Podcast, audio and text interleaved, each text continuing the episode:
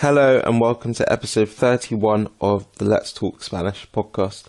In this episode today, we've got one of the most famous authors of all time, Colombian Gabriel Garcia Marquez, who is famous for writing several world famous novels, including Cien Años de Soledad, or 100 Years of Solitude. I'm going to speak not only about this, but his life as a whole, including his relationship with Fidel Castro and winning the Nobel Prize for Literature in 1982.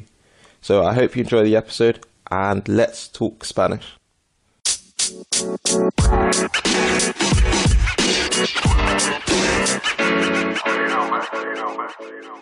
Nunca he leído uno de los libros de Gabriel García Márquez, pero he escuchado su nombre mil veces. Yo no leo muchas novelas, pero tengo muchas ganas de leer uno de sus libros, porque de lo que dicen los demás, son unos de los mejores del mundo hispano. Y es más, es de uno de mis países favoritos del mundo, Colombia. Muchos dicen que es uno de los escritores más influyentes del siglo XX. Escribió novelas, cuentos o relatos cortos, y además fue guionista y periodista. En Colombia es conocido como Cabo. Nació el 6 de marzo de 1927 en un pueblo pequeño de Colombia que se llama Aracataca, en el norte de Colombia, en la región caribe del país.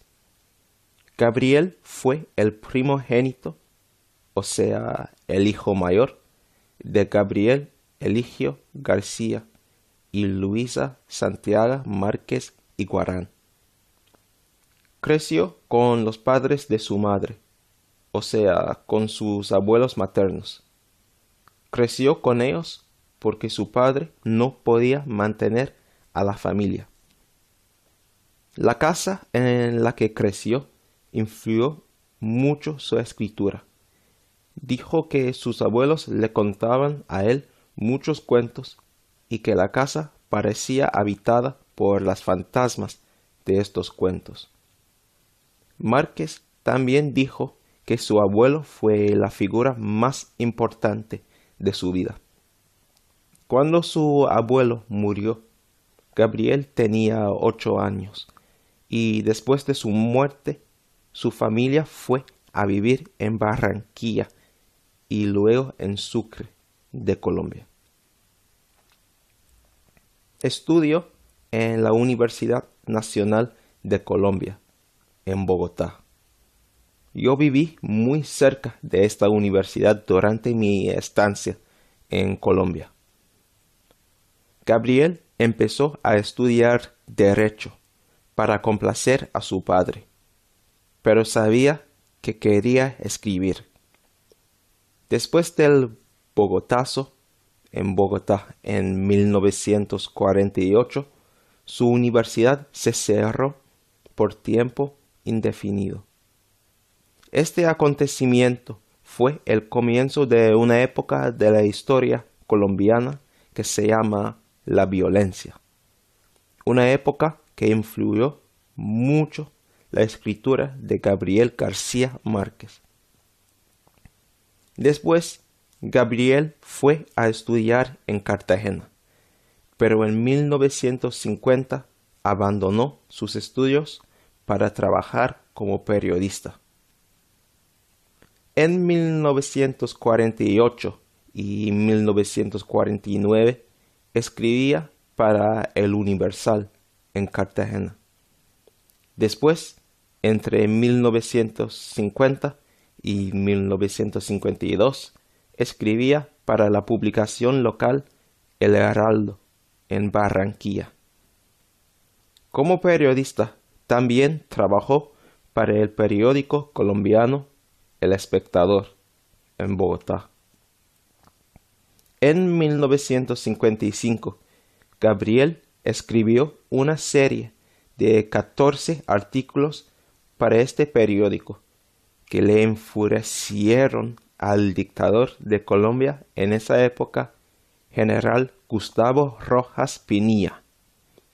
Por tanto, el periódico le mandaron a Márquez a Europa para trabajar como un corresponsal en el extranjero en ciudades como Roma, París y Barcelona. Pasó dos años en Europa, pero el continente no le impresionó mucho. Creía que los europeos en general eran muy condescendientes a Latinoamérica. Como muchos intelectuales y artistas latinoamericanos, Márquez se sentía obligado a dar su opinión sobre los problemas políticos de su época. Era izquierdista y estaba muy en contra del régimen de Augusto Pinochet, el dictador chileno derechista. Márquez apoyó la revolución cubana de Fidel Castro y durante un rato escribía para Prensa Latina, la agencia de noticias oficial de Cuba. Márquez y Castro se hicieron muy buenos amigos. Thanks for listening to the first part of this Let's Talk Spanish episode. I hope you've enjoyed it. To upgrade your Spanish and get even more out of the podcast, subscribe to Let's Talk Spanish Premium. You'll get access to the second part of this episode, as well as the word for word transcript in Spanish and English to improve your understanding. You'll also get the transcripts for all previous episodes, extended versions of previous episodes, and access to the full 20 episode Beginner's Corner series, a series of short, digestible episodes made specifically with beginners in mind. Become a premium member using the link in the episode description and start taking your Spanish to the next level. Thank you.